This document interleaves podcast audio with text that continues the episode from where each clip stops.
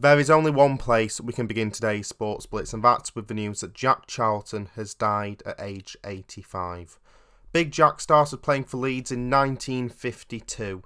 For reference, the team had never won any top silverware at that time, still played in blue and yellow, the scratching shed was still a thing, and John Charles was a relatively new player at the club. Over his time at Leeds, he became the heart of the Don Revie side and of its defence. He played 773 times for Leeds, which is a club record in his 21 years at the club, and won the First Division, Second Division, FA Cup, League Cup, two Intercities Fairs Cups, the PFA Footballer of the Year in 1967, and the World Cup, of course.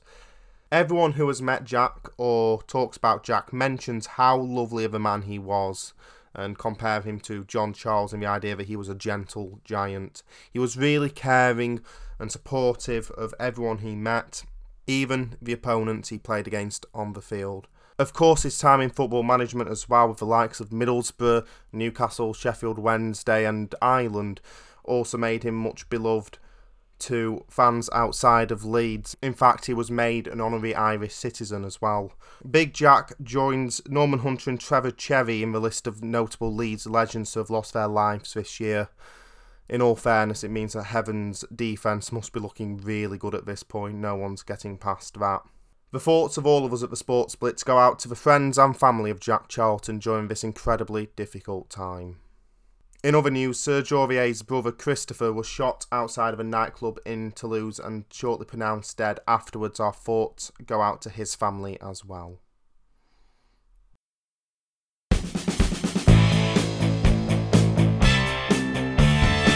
Hello and welcome to the Sports Blitz. Coming up on today's show, Manchester City defy FFP as their Champions League ban is overturned. We react to the less than surprising and more than disappointing news.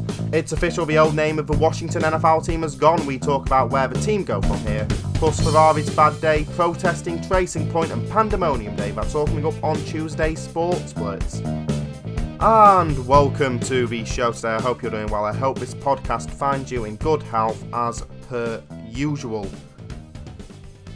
apart from the obvious notable events and news stories from this weekend, I hope everyone has had a good weekend. Mine was a good, a good weekend, obviously, with the Leeds game, which I needed a lie down from, to be honest.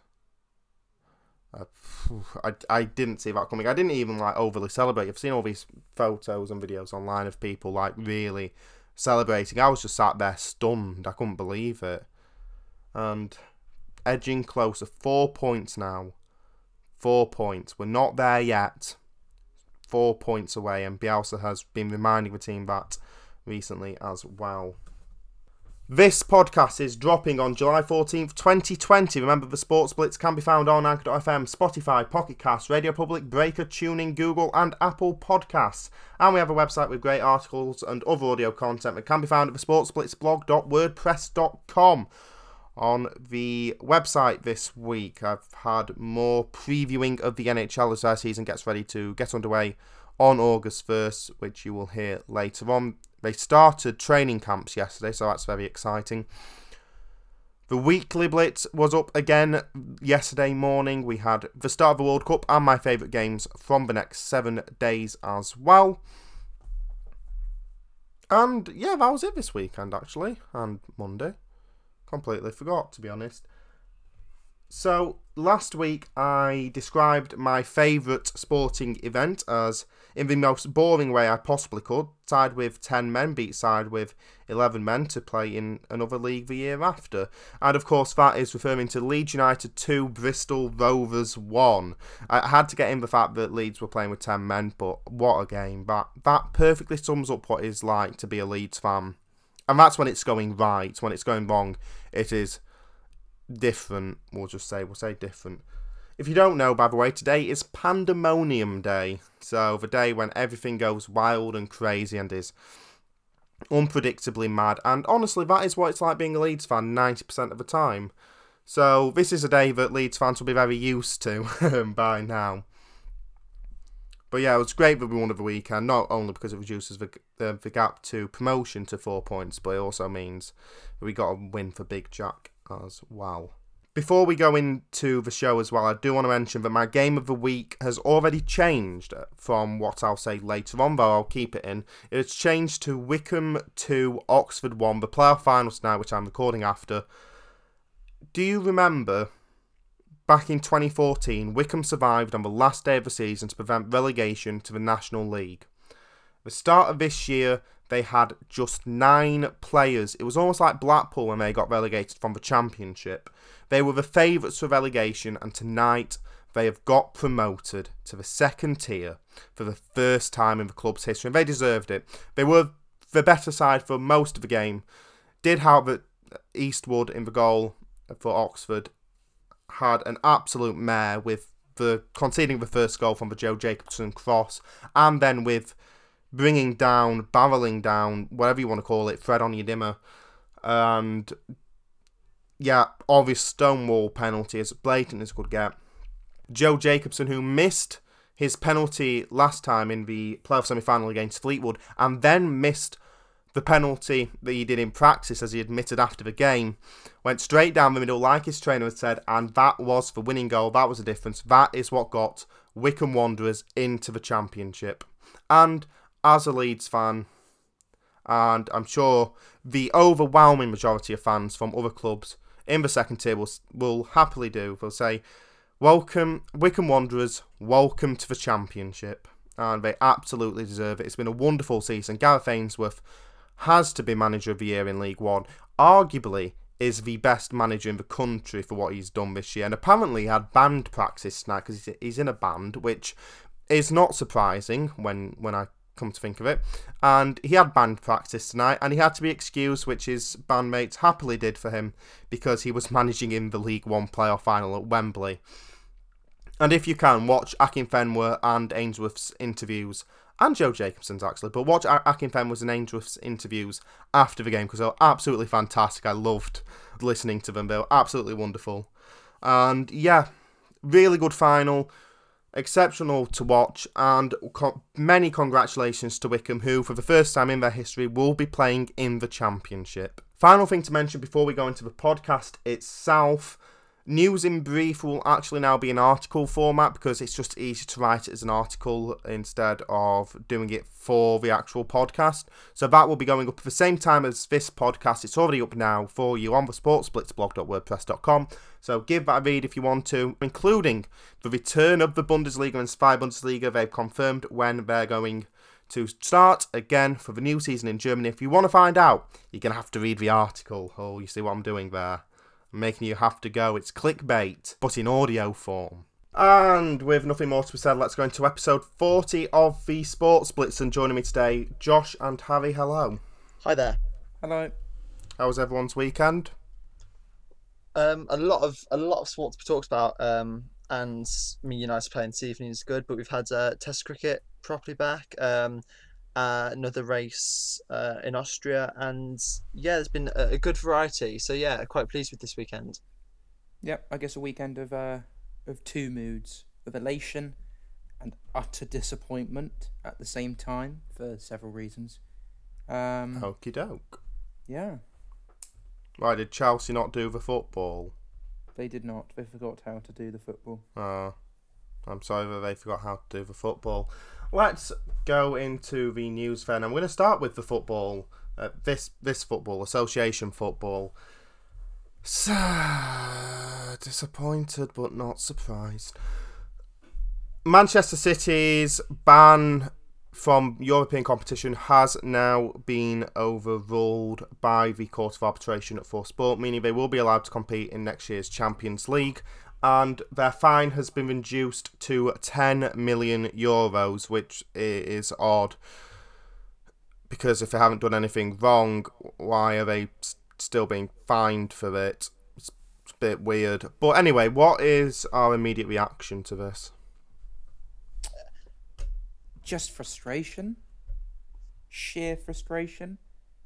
It's it's the second time we've seen financial fair play just being brushed aside because of well, I don't know why it's been brushed aside. To be honest, we haven't that hasn't actually been published yet. They just said it's been overturned rather than any justification yet. For legal reasons, I will not give my thoughts on how the ruling was overturned.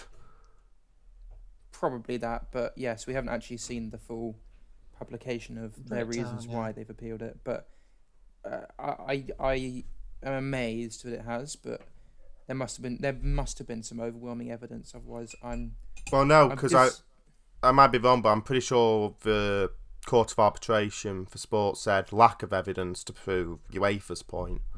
okay. Well, it still doesn't. It still just justifies the fact that financial fair play is being very poorly enforced and very Yeah, very inadequate inadequately monitored because 10 million is supposedly a sixth of the amount of money that Man City funneled allegedly funneled uh, in an illegal way yeah.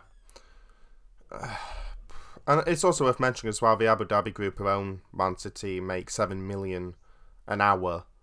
So this is not exactly punishment, is it? No, it's No, not. Um, and it, a couple of things. It sets a precedent for teams in the situation Man City are in of we can get away with pretty much whatever we want to do. Yeah, And secondly, rip FFP because yeah, exactly.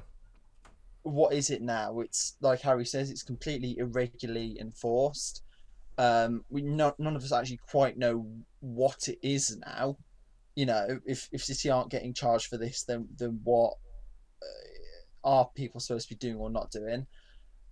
It either needs seriously reviewing or somehow scrapped because what what is the point? Really, Yeah, what is the point? I mean, yeah, you look at you look at Chelsea's ban recently for. I I will admit we were guilty as charged in what we had been doing about sign- signing under sixteen year olds. Was it under eighteen year olds? I can't remember which the, ex- the actual rules. I think it's under sixteen year olds from outside of Europe. Um, with regards to Bertrand Traore was one of the players, um, and moving to a country for non-footballing reasons and then signing them rather than signing them for footballing reasons and then claiming that they moved for non-footballing. That was the official line.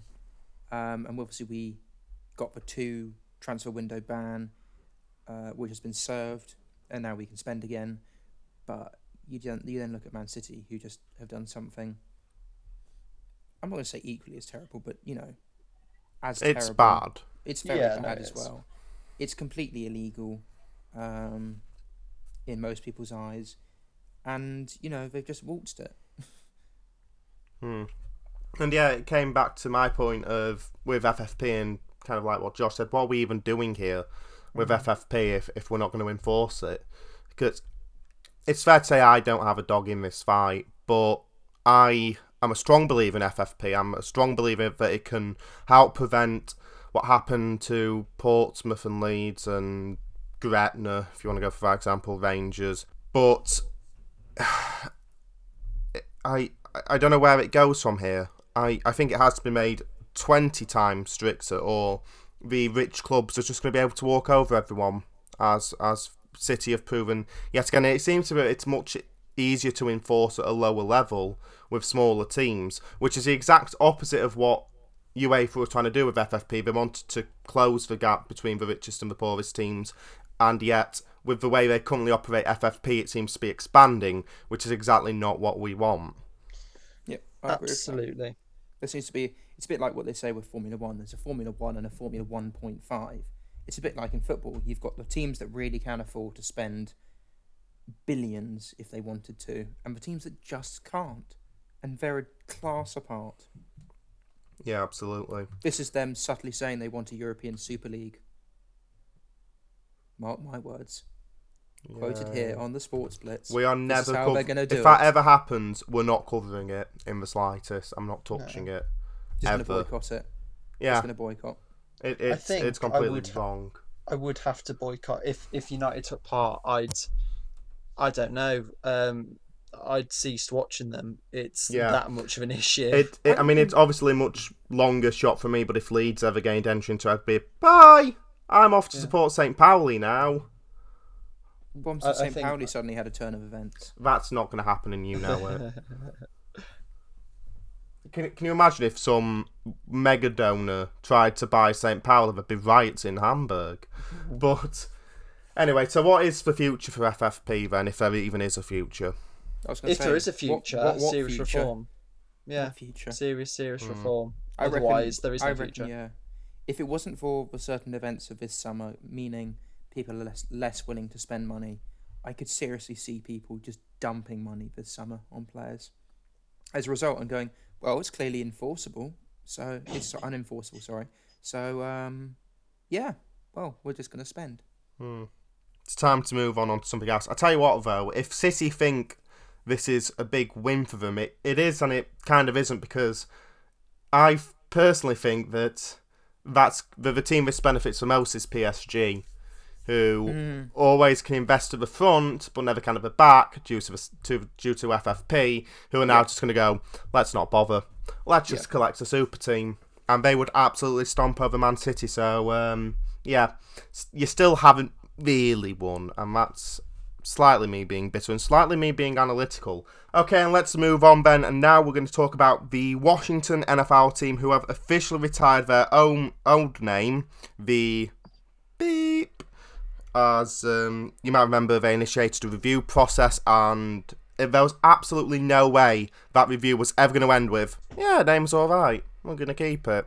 it. It just wasn't going to happen. Obviously, big pressure from the sponsors, including FedEx, Pepsi, Nike, over the last few weeks has resulted in them officially retiring their old name, that R word. The press release said that Dan Snyder and Coach Rivera are working closely to develop a new name and design approach that will enhance the standing of our proud, tradition rich franchise and inspire our sponsors, fans, and community for the next 100 years. So, immediate reaction. Uh, I mean, I think we're all of at Sports Blitz are in favour of this. Um, it's certainly been a long time coming. Um, I know Dan Snyder was. Uh, he said for a long time he wasn't going to change. Ever. It's Uh, never going to change. It has. Um, and I think the cynic in me says, looking at the uh, sponsors, as you say, that have put so much pressure. Um, I mean, what Amazon, Walmart, Target, Nike, all removing uh, team Yeah. merchandise from their websites. Um, ESPN saying it's going to stop using the team logo, etc., etc. Is probably that's what's probably pushed him, unfortunately, not a sort of moral compass. But uh, yeah, um, extremely pleased. Um, as far as I can tell, there's been no official confirmation of what they would change it to. I know previously on- the show we've uh, put our own ideas forward, but um, yeah, no, um, it, it's a relief that they've actually um, decided to go forward with this, and it's been good to see some of the wider reaction from around the sporting world. Yeah, and as I, some of the reaction has been opposite. Never go on sports Twitter is what I'm learning because the number of Karens that are out in force this morning, just going yeah, which is the best way I can say. Oh, oh, who's next to go? The Tampa Bay Buccaneers? No, because Well, Buccaneers no. isn't racist. How how are you not getting this? But don't don't get let uh, logic get in the way of a good strawman argument. Yeah, exactly. so many strawmen out on Twitter this morning. hmm Just go on other social media sites for. I, I essentially now Li- only life use advice. sports news. Yes, life And- advice. Stay off Twitter, kids. I was going to say funny Leeds United memes. They're all pretty much off Reddit, and Football Mm-hmm. Manager memes, which are also all off Reddit. But yeah, like like you said, it. I don't think Dan Snyder woke up one morning and went, "Hang on, our name's racist."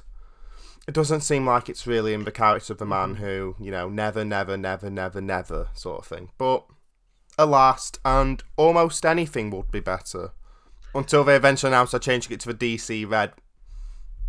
Yeah. Yeah. The Onion once again, you know, being prophets and predicting the future. There's not really anywhere else to go in this story except for ha ha ha ha ha ha ha, you caverns in your anger. Yeah, um, pretty much. It's. I think it's one of the, uh, you know, more fortunate byproducts of the sort of social movements we've seen as a whole.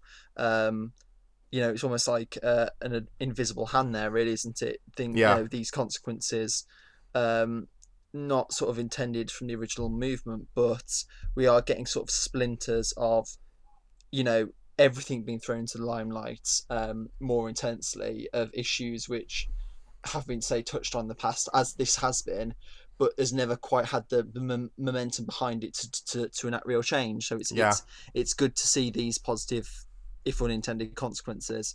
Um, it's it's going to be interesting to see what they actually decide on. Um, I wouldn't sort of trust. I mean, actually, no, that's not true. I would trust uh, the Washington uh, NFL team to somehow manage to make it worse. Yeah. Um, it, it's a good change to see, it's, and it will be quite exciting to see how they go about rebranding uh, in the near future.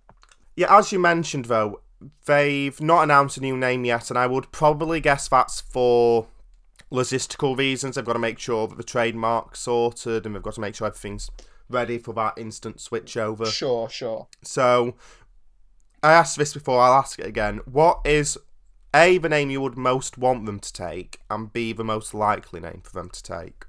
I mean, I'm taking a lot of inspiration from Will here. I think the Red Tails is the way to go um, for its for branding purposes as well as historical significance. I think it ticks all the boxes. Um, for me, logic says that that, that would be uh, fantastic. Because it's too good, I don't expect them to go for it. Um, I think something like the Generals or the Warriors is more likely, but it just feels so lazy. I don't know what you think. It's it's Hmm. just I think the only issue I have with Red Tails is that I've seen a lot of people putting red X essentially, so red Yeah. followed by something else. And if it was me personally, I'd be wanting to get away from the old name as, as, as I'd want it to be as divorced as possible because I think I people wanted to put red in as an ode to the old old name, and I I wouldn't be. I wouldn't be doing anything to celebrate it. I'm okay with the Warriors. I don't think it's a bad. It's not a good name. It is corporate. It's you know it's it's basic, but it's okay. And I would actually say that once we come around to NFL season, I would say the Washington Warriors took on, but I, I don't know if there's. I, I still. I kind of like the Senators. Still, mm-hmm. I, I know it's it's kind of boring, but I, I think you want something that speaks to Washington, despite the fact that you know they don't play in Washington; they play in Landover, which is Maryland. But something that speaks to history, and I don't know what that is. Um, Maybe the Washington Washingtons. There you go, George Washington, up in here. Um. before he gets cancelled, and then you've got to rebrand again. Oh, something about the White House. Uh, the Washington Whites. Wait, Uh. wait. and backtrack. yeah. But yeah, I, I correct me if I'm wrong, but I'm pretty sure the Tuskegee Tuskegee Airmen were from like Alabama or Arkansas, somewhere down south. So it's not really anything to do with Washington. As much as I do like the name, yeah, um, I, I just I don't I don't see it happening. Like you said, too good, but yeah. also not Washington enough. But yeah, it'll be interesting to see where they go. And honestly, anything that isn't a racial slur will be lovely. I don't It's get how people. yeah. I don't get how people don't get that. It's it's literally a racist term. Um, But it's not. It's not like. It's not like when they're saying, "Oh, the Chiefs will be next." The Chief, Chiefs as a word isn't racist. no. Braves as a term isn't racist. That was. Anyway, people are stupid is what I'm learning, which is a lesson I've learnt far too many times. Indeed.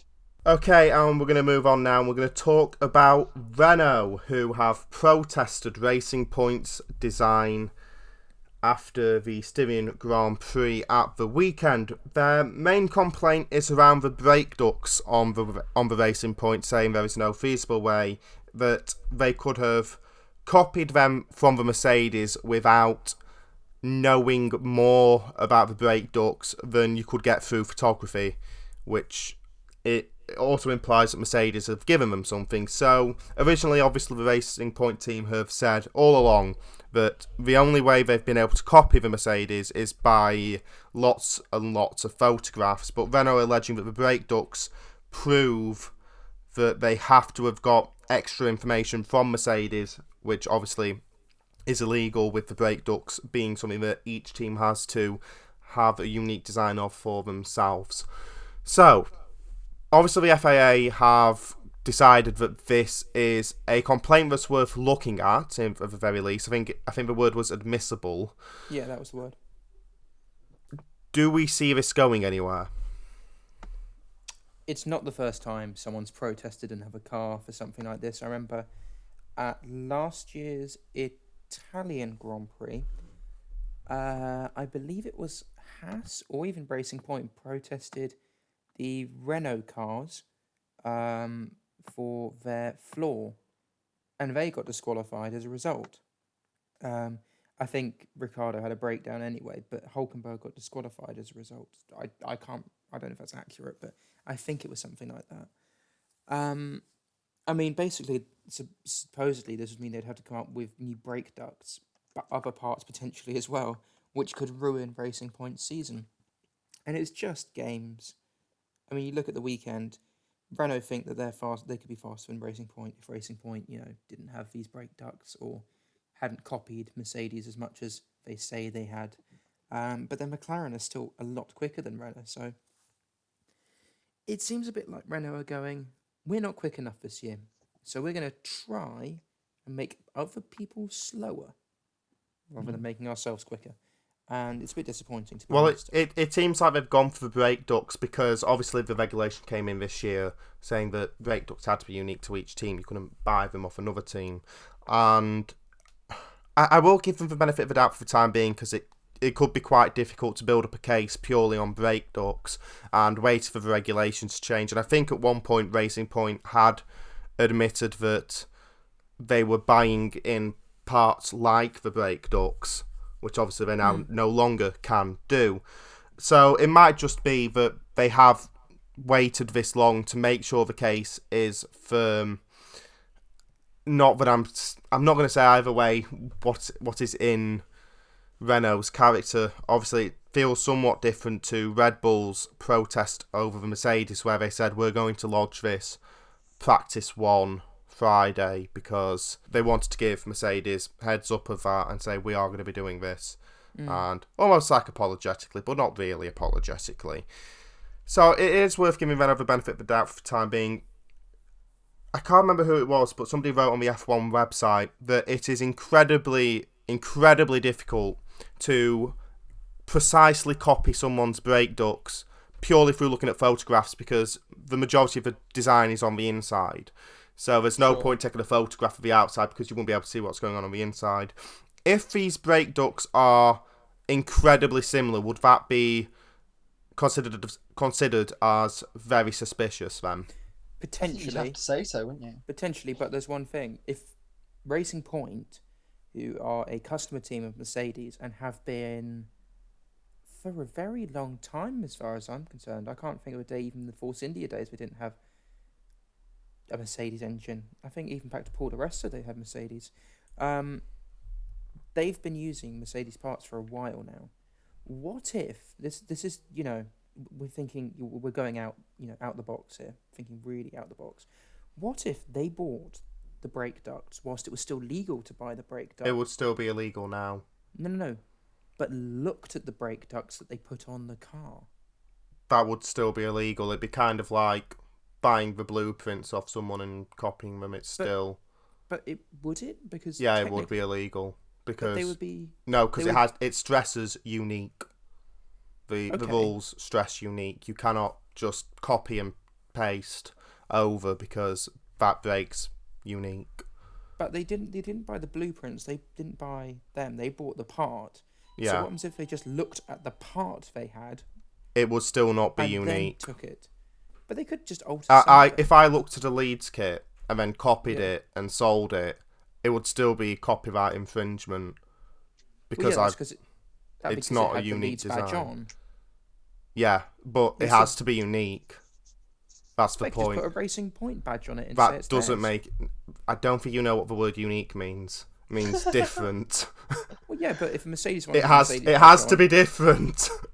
I I reckon theirs could look very similar as every other part on that car does it, to the old Mercedes. Oh yeah, but it's but, got subtle differences. And that's all they've gone for. They've gone for the subtlest of differences that they know is legal because they showed their blueprints and the Mercedes blueprints to the FIA last season in preparation for yeah, but season. the counter argument about it, so there are so many thousands of components. The FIA FIA could have overlooked it because we are talking about brake ducts at this point. It's very, it's mm-hmm. a very minimal part well, it plays an Well- important role, obviously, but it's it, it's one of many, many, many, many parts on a would Formula One car. know to to look at them being so similar. I, I think, to be honest, the only reason they would say they know is because they've looked at the exterior of the brake ducts, which sort of goes against their own argument. Oh, well, you know, the, the insides could be really, really, really similar, and that would prove that they're copying. But they've only got to that conclusion by looking at the outside. So it, it'll be very interesting. If we were to hedge our bets at the moment, where would we say the ruling's going to fall? Is it going to be in Renault's favour or in Racing Point's favour? Probably Racing racing, Point. points. Yeah. Racing Points. And um, worth mentioning as well, the Mercedes cars have been seized from last year, or they've been asked to hand But, over yeah. Mercedes cars to have a look, and this year's Racing Points as well. So the FIA are definitely taking this seriously. Okay, and let's go on to the return of the NHL then, because it has been confirmed, as we wrote on the sportsblitzblog.wordpress.com on Saturday, I want to say. We now know how the NHL will be returning, when it will be returning. It's going to be on August 1st. Yesterday was the first day that training camps began up and down the league. They'll be travelling to either Edmonton or Toronto based on the conference they're in on July 26th, and then we'll get underway on August 1st with the first few fixtures, including, as I look at the world's smallest image, the Rangers at the Hurricanes, Panthers against the Islanders, and Canadiens against Penguins. Oh, and Blackhawks against Oilers and Jets against Flames. So many great games, all on the 1st of August, and then we're going to be going through the rest of the playing round for the next eight days after that as well. Going into the season, then, the best teams in, or going into the resumption, I should say, the best teams in the league. The Boston Bruins are on 100 points, the St. Louis Blues on 94, the Avalanche on 92, the Lightning on 92, and the Capitals on 90, with the Penguins and Flyers not too far behind as well. Really good that we get ice hockey back. I I don't want to say the Bruins are the favourites. I just I don't. Uh, I feel uncomfortable, but But uh, they're Kinda. favourites. They've got a six point gap at the top, and you know they looked really good last year. I, I I'm going to say the St. Louis Blues because all they need to do is crack open Gloria, and everything will be better, and they'll start playing brilliantly as they have done over the last two years. But yeah, ice hockey is back. It is worth mentioning as well that the teams 5 to 12 in both conferences will be playing in this playing round. Any team that gets eliminated automatically has a 12.5% chance of getting the first overall pick after the draft lottery about two weeks ago. So that's going to be really interesting to see. I, I, I'm guessing most teams would rather take the playoffs because they're not stupid. But yes, I, I am really looking forward to this. I've unusually missed ice hockey. To say I've barely watched it in the past. I was going to say that seems like an odd one for you, to be honest with you, to be that enthusiastic about. I, I- didn't think it was that don't- high up on your I've just, hierarchy of sports. I've just missed it. I've just missed it. It's really fun. It's a really good game, especially now that I've got on a big, I've gone on a bigger screen and I can actually see where the puck is. Because I, I, I'll be honest, sometimes I do have problems with that. We'll go into the next story then, and it's that soccer is going to return to a regular TV schedule next year. In the top flight, we will not be able to watch every game like we have done this year, despite the fact that we don't know if uh, there are going to be fans in the stadium. The Premier League are currently targeting 40% capacity, though it's unknown whether they'll be able to do that. What we do know is that we will not have every game on TV anymore. How how would we react to this? Did you say um, they're keeping the blackout or they're. I'm Okay, guessing right. they're going to keep the blackout because nice things aren't allowed to happen. Oh, for God's sake. um, it just feels it feels so so so unnecessary. I think we've debunked the uh, the myth on earlier shows, haven't we, about the the Yeah. blackout and you know the culture of football, especially. I would prefer to, to watch every game in person if I could. Um, I can't anymore because university exists. You know, Mm. I'm sure you know you guys are the same. If you could, you would. the only reason we watch it on television is we can't get to games. People who can do, Yeah. so that's why we see sold out stadiums. You know, uh, across the Premier League and across most of the Championship. Yeah, Uh, it, there, there is no argument that having it on TV reduces attendances because it doesn't. Uh, I, I, I- don't understand. It's bizarre and weird and needs to get in the bin. it's archaic, is what it is. In one word, it's archaic. No, no one is opting to go to their local lower league side when their, the team they actually support is on TV. It just doesn't happen. End of. Uh-huh. Maybe there's like two people, and to be honest, if they're going to their local ground every week, they actually support that team more. End Yeah. of. and breathe. A couple of other things as well is that there will be no drinks breaks next season because they were brought in to help with players in the summer and to help with injuries, and that's not going to be a problem next year. So there will be no drinks breaks. I've never got people's opposition to it. Just oh, this is ridiculous. This needs to end now. Oh, look at that whiteboard. Just doesn't doesn't matter. Shut up. Meanwhile, the foreign threshold in the Premier League it looks like it's set to remain the same. It's currently that you have to have eight homegrown players in your side, and you're allowed up to 17 players from overseas. The FA apparently wanted to change it to a 12 homegrown players, 13 from elsewhere split, which is farcical, and it looks like that's not going to happen, thank the Lord, though. Good. Teams, I don't think will now be allowed to sign players. It was either under the age of 18 or under the age of 21.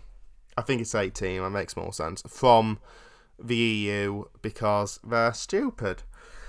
But yeah, I've if you want to be the best league in the world, which the Premier League regularly drowns down our throat, but it is, despite no, it then you're going to want to have the best players. And as much as we would like to think otherwise, as optimistic England fans, they're not all in England playing for, I don't know, Havant Waterlooville. They're hmm. playing in foreign leagues. So yeah, I've never got that rule, and thank God. That, to be honest, I want it completely obliterated personally, but I'm not going to get my way. I get that. A 12 year old has been arrested for the racial abuse of Wilfried Zaha, which he posted onto Twitter on Sunday morning. And And they would be from Solihull as well, wouldn't they? Because course they'd be from the, West, the West Midlands needs that clout. yeah, uh, uh, It it's it's shocking in a in a completely different way. I mean, I, I've got a younger brother who's almost twelve, and it's just. Uh, it ju- just it almost personalizes you in a way because you can't imagine how on earth has that child been conditioned like that. It yeah. it beggars belief. Probably social media. I don't want to sound like an old person, but But yeah, probably the internet and social media. It does give us this podcast and the wonderful website. So, essentially, what I'm saying is spend less time on Twitter and everyone come to the sportsblitzblog.wordpress.com. Uh, that's, that's the whole point of this. Um, Sheffield United striker David McGoldrick was also targeted by racial abuse over the weekend as well. It's hard to say where, where to go from here. I think uh, the one optimistic thing to take from this is that it was reported by Zaha. The police identified him quickly. He was arrested. Job done. Obviously, we need to tackle the much bigger problem of changing social attitudes, but this is a good start. mm-hmm. Yeah. And we have the Champions League draw as well in midweek. Who's everyone's favourite picks? uh, Bayern Munich. Apologies, You can Apologies, clearly Harry. tell Ch- Chelsea are still the favourites to uh, to go out first. Um, we're gonna get. Tr- yeah, we're gonna get trashed. But what what what game stands out the most out of the ones that are there? As I definitely don't Google them again. I mean, I'm, Yeah. I'm looking forward to seeing Atalanta play because I, I love watching Atalanta play. I mean, the game for me is Rasenball. The other game for me is Rasenball Sport Leipzig against Atletico Madrid. Looking forward to that. I don't think that that'll be easy for Atletico because Leipzig weren't amazing after the restart. Oh, restart, Rasenball Sport. and Werner has left. He's not playing for them anymore. Um, I reckon my. I, I won't the- actually. No, I won't. I won't say my opinions about uh, Timo Werner because I do not have a thing to bleep out swear words yet on here. So Okay. we'll just we'll just leave that. I guess I guess aside. yes, the winner of uh, Madrid City against let's be honest, Juventus will be a good game. Mm. Um, and Barcelona Bayern, I'm assuming it's going to be that would be a good a good quarter final. Yeah. So we'll move on then to game of the week uh, or event of the week. Everyone will put forward their favourite thing that happened over the weekend, and I'm going to let Josh go first. Uh, sure. So, um, the second race in Austria wasn't uh, quite as fireworks as the first, but um, I'd say a P5 for Lando Norris as my uh, moment of uh, the weekend. Uh, I think, correct me if I'm wrong, he's third in the driver's standings now, and it's really, really nice to see him finally, you know, uh, properly put himself amongst the mix. Uh, we've always known he's a talented driver, and now he's got um, a McLaren car that can actually, uh, you know, rise above the midfield. So, uh, yeah, very, very pleased for Lando over the weekend. Um, obviously, you watched the Formula One of the weekend. Do you want to Yeah. inform us on how it went? Because I didn't. Yeah, so I'm sure Harry can help me out as well. It's Mm. um, uh, it wasn't yeah quite as uh, volatile or energetic, but still we had uh, a few uh, really good uh, moments. Um, uh, key battles for fifth and ninth, especially in the early stages. Uh, especially the the midfield was uh, quite fraught. Uh, I felt quite sorry for George Russell, um, who you know came off relatively early, despite a really good qualifying position. Um, I thought Renault had a bit of a weird day, uh, not letting Ricciardo through about sort of three or four laps earlier. Um, should I say later than they should have done? Uh, he was on the better tires, um, and the strategy would have been to let him through and really let him get uh, at the racing point, and they didn't do that. They just let him and Ocon fight it out, which I felt sure their racing at the time was, was probably detrimental for the team overall in that race. Um, overall, it was a good race. It was exciting to watch those midfield battles. Um, but ultimately, at the top, um, Verstappen just didn't have the uh, the pace to properly challenge Lewis, and uh, Bottas was always going to, to nick him in the end. And I think it shows the obvious superiority of those uh, Mercedes cars. So whether Max can actually do anything in the long term against Lewis and Valtteri is uh, remains to be seen. I think a poor qualifying from uh, Racing Point meant that they didn't have the performances that they wanted to in the race. Because I think Sergio Perez could easily have finished P4 had he started higher up. Uh, potentially, potentially challenge for P3 had he started fourth or fifth on the grid uh, after qualifying. Yeah, unfortunate for Russell, pushed off the track a little bit and then had a little bit of a, you know, a, a- moment, ended up in the gravel. Sainz had an unfortunate race, dropped down the order, couldn't really handle his tyres on the second stint, sort of wore them out a bit too much uh, in the first few laps. But this brings on me on to my moment of the weekend, or game of the week, or whatever, and that was 1.2 seconds, the margin of first second in qualifying, as Lewis Hamilton just showed people how to drive in the wet. It's un, you know, Formula One is a, a sport of hundreds and thousands, sometimes tenths. Very rarely will you see second gaps anywhere when it comes to lap times. And he put in a lap in torrential rain where visibility was, you know, as close to zero as I've ever seen it on a racetrack. And he finished 1.2 seconds clear of second place in qualifying.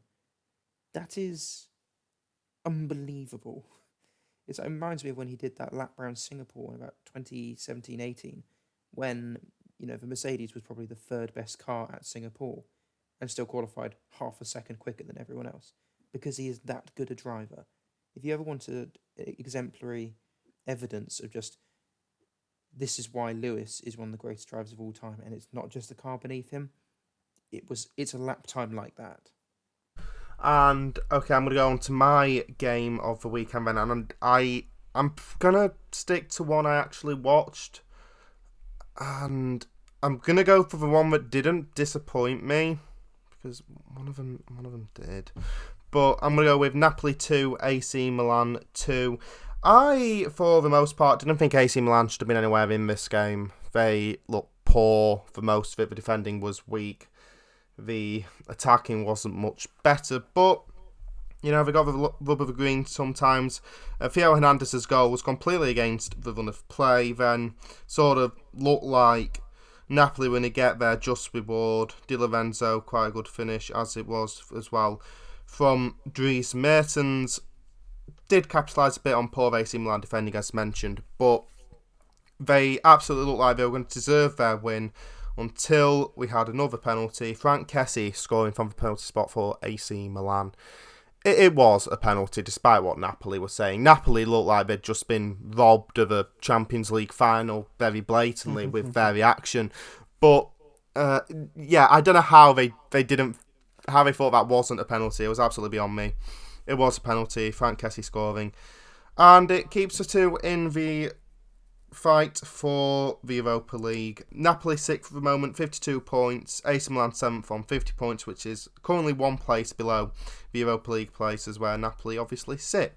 We'll go through some of the other games that took place over the weekend, and I'm just going to go through them in the order I've written them down on the document because I cannot be bothered to prioritise the list again. So, First of all, from La Liga, Real Madrid 2, Alaves nil. Real Madrid getting another penalty, Karim Benzema scoring it, and Marco Asensio scoring in the second half to finish off the game against Alaves, who are still not entirely safe from relegation. They're three points clear of 18th place Leganés with a game to go.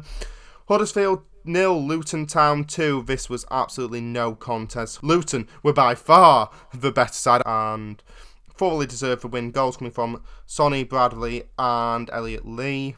Get a surname, man. Fulham 2, Cardiff nil. Again, I personally wouldn't say that Cardiff had much of a chance in this game because they kept getting forward and then just not doing anything once they once they got there. Like they'd get to the edge of the box and they'd go, "What what we're we meant to do now?" I'm sure I'm meant to do something. Mitrovic scoring from the penalty spot, it was a penalty, and Josh Onomah scoring the second there. Going into Saturday's games then, Norwich nil, West Ham 4. Norwich are relegated from the Premier League. I don't think that's a surprise to anyone. Four goals coming from Michail Antonio. Nice. Yep, nice. four. I didn't know that.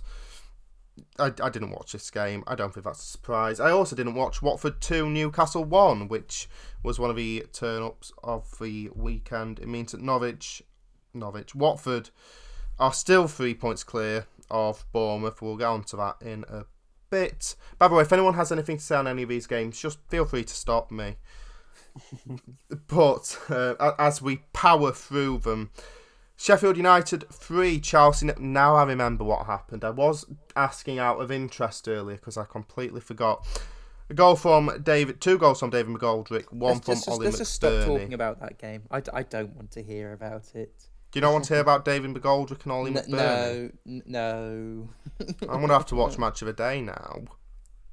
I- I'm not going to bother, actually. That was a complete lie for the record. Blackburn 1, West Brom 1. We're wondering which team would be the first to blink in this promotion race in the Championship, and it was West Brom. They lost their cool towards the end of the game. They were completely hopeless in that last 15 minutes or so, and obviously Slaven Bilic started fighting with one of the Blackburn players. The Blackburn player was being a bit of a dick, in all fairness. Left in Leeds, Alex.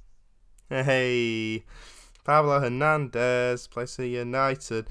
Um, yeah, just completely lost their cool, and they're still three points clear of Brentford, who of course won against Derby. Can you just stop, please? Just stop now. I'm fed Stop up. the winning. One of the three sides who have not lost a single game since the restart, including Real Madrid and Bayern Munich. Huh? Brentford? for European Super League 2021. Yeah, absolutely. They deserve it. Lazio 1, Sassuolo 2. Lazio still cannot put a performance together. Great. Well, actually, it is great because I don't like them. But the goals coming from Raspadori and Caputo for Sassuolo, who continue to be, oh, actually, seventh. I didn't know that, in all fairness. I thought they were, well, they were mid table before this weekend. Good, impressive win for them. Juventus 2, Atalanta 2. We're so close. It was so, so close. Uh, Zapata and, and Malinovskyi scoring for Atalanta. Two penalties from Cristiano Ronaldo. Both deserved handballs. But I, I, I thought they were there. I thought they'd done it. They, they hadn't. That that's mm, disappointing. Barcelona keep the title race going in La Liga, kind of, with a 1 0 win against Valladolid. And then on to Sunday, finally. We've got through them all now. Tottenham 2, Arsenal 1.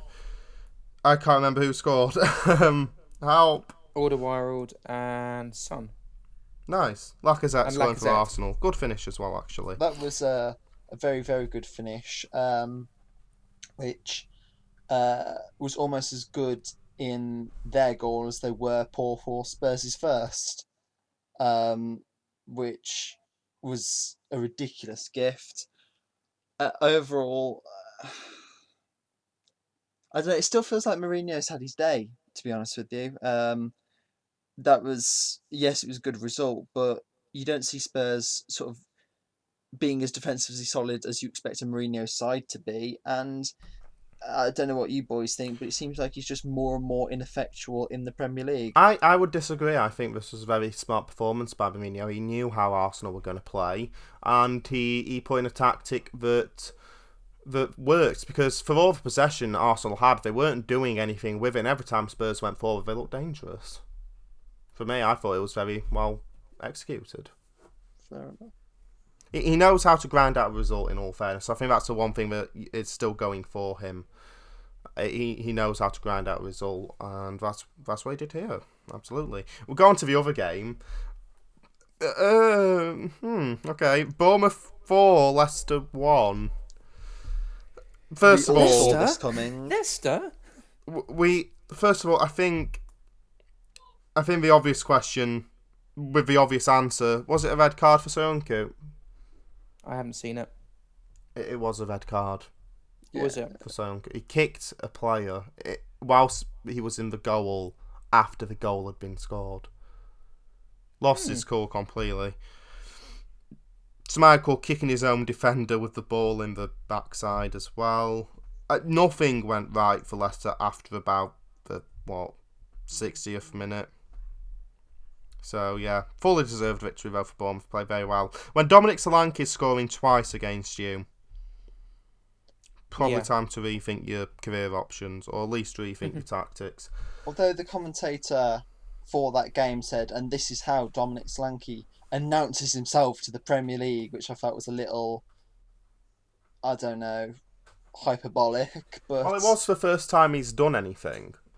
Hmm, true, but it was hardly welcome to Manchester United Anthony Martial levels of introductions. I think we can all say that yeah. Dominic Solanke and Anthony Martial are about this. I don't mean that. Just before anyone thinks I'm being genuine.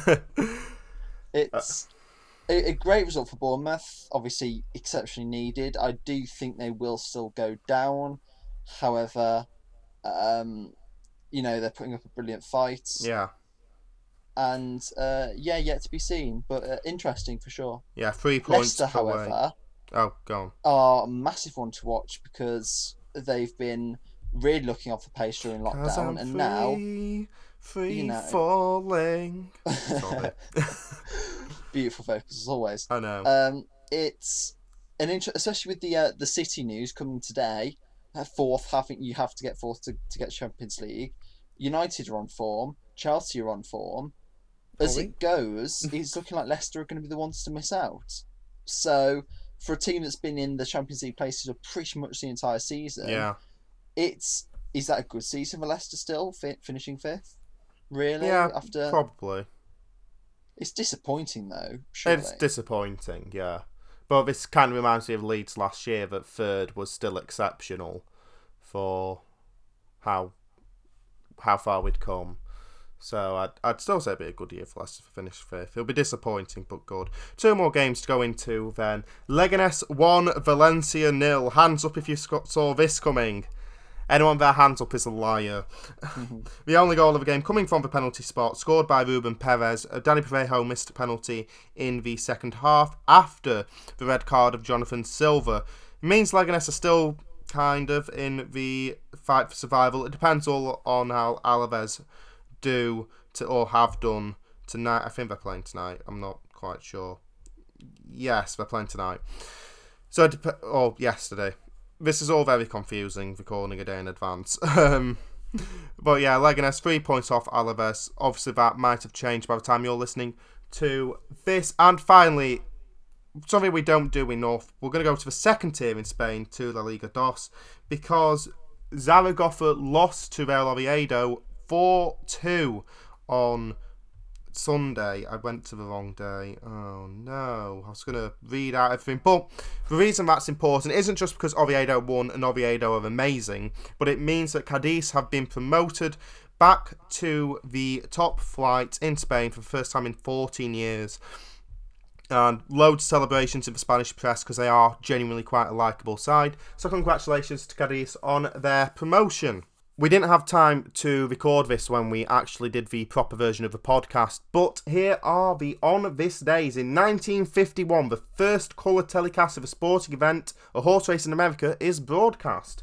Also in 1951, the British Grand Prix is held. Jose Froilan Gonzalez wins Ferrari their first win in Formula One. Juan Manuel Fangio is second, and Luigi Villoresi is third. In 1963, in the 50th Tour de France, Jacques Anquetil, I apologise already for getting that name wrong, wins his third consecutive yellow jersey, becoming the first cyclist to win the Tour four times. He won his fifth jersey, fourth consecutive, on this day in 1964. In 1965, also in the Tour de France, Felice Gimondi wins the yellow jersey in his first year as a professional cyclist. How? How is that possible? That's absolutely fantastic. In 1973, in the British Grand Prix, McLaren's Jody Scheckter spins on the last lap, resulting in a nine-car pile-up, which ended the career of Andrea de. Adamich? Yeah. Adamich. McLaren rests their driver for a few rounds after calls from the paddock to ban him for dangerous driving. In 1979, in the British Grand Prix, Clay Regazzoni gives Williams their first ever race win. He is joined on the podium by Rene Arnoux and Jean-Pierre Jarier. I'm really bad with French names. I, I need to learn, don't I? In 1987, MLB announces that the Rookie of the Year award will be renamed after Jackie Robinson. In 2019, in the Cricket World Cup final, England beats New Zealand on a countback after the score is tied at 241 after 50 overs and 15 in the super over. That's the only time I've watched cricket, I think, maybe in my entire life. You will never hear me talk about cricket again, though. I, that is pretty much a promise. And also in 2019, Lewis Hamilton wins a record sixth British Formula One Grand Prix at Silverstone. And that is all the time we have on the Sports Blitz today. Thank you for listening. My thanks go to Harry and Josh for joining me. The intro and end music for the Sports Blitz was provided by Kevin MacLeod at Incompetech.com. We're back on Friday with either a podcast or article version of the Sports Blitz. I'm not sure yet, but stick around for that. Until then, I've been Alex Woodward, and don't just have a good week like the best player in NFL history. Have an immaculate one. Goodbye.